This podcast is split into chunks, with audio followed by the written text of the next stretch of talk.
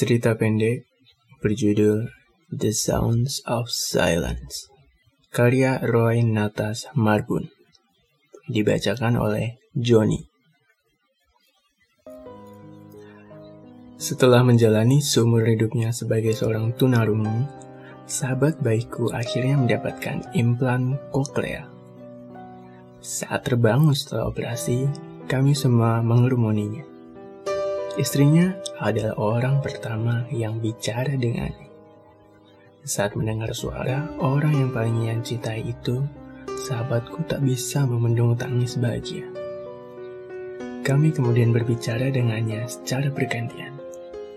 Mengenalkan suara kami padanya dan atas setiap kata yang keluar, dia semakin emosional. Wajar bagi seorang yang tuli seumur hidupnya bisa mendengar suara-suara yang merupakan sebuah pengalaman yang menguras haru. Saat kami semua selesai, yang tersisa adalah keheningan belaka. Dia kemudian menatapku dan menanyakan suara apa yang sedang ia dengarkan. Butuh waktu untuk mengerti suara apa yang ia maksudkan.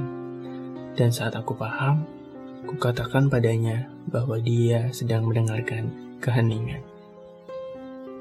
Dia menggeleng. Hening tidak seperti ini, katanya lirih.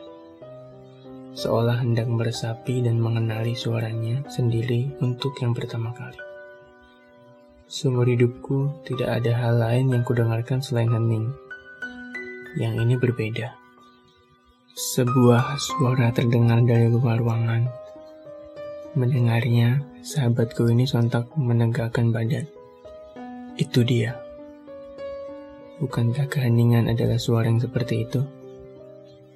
Yang ada di ruangan saling melempar pandangan cemas dan berbagai ekspresi lain yang sudah diterka sebelum kemudian aku angkat bicara. Bukan, kataku lirih. Yang barusan itu adalah suara jeritan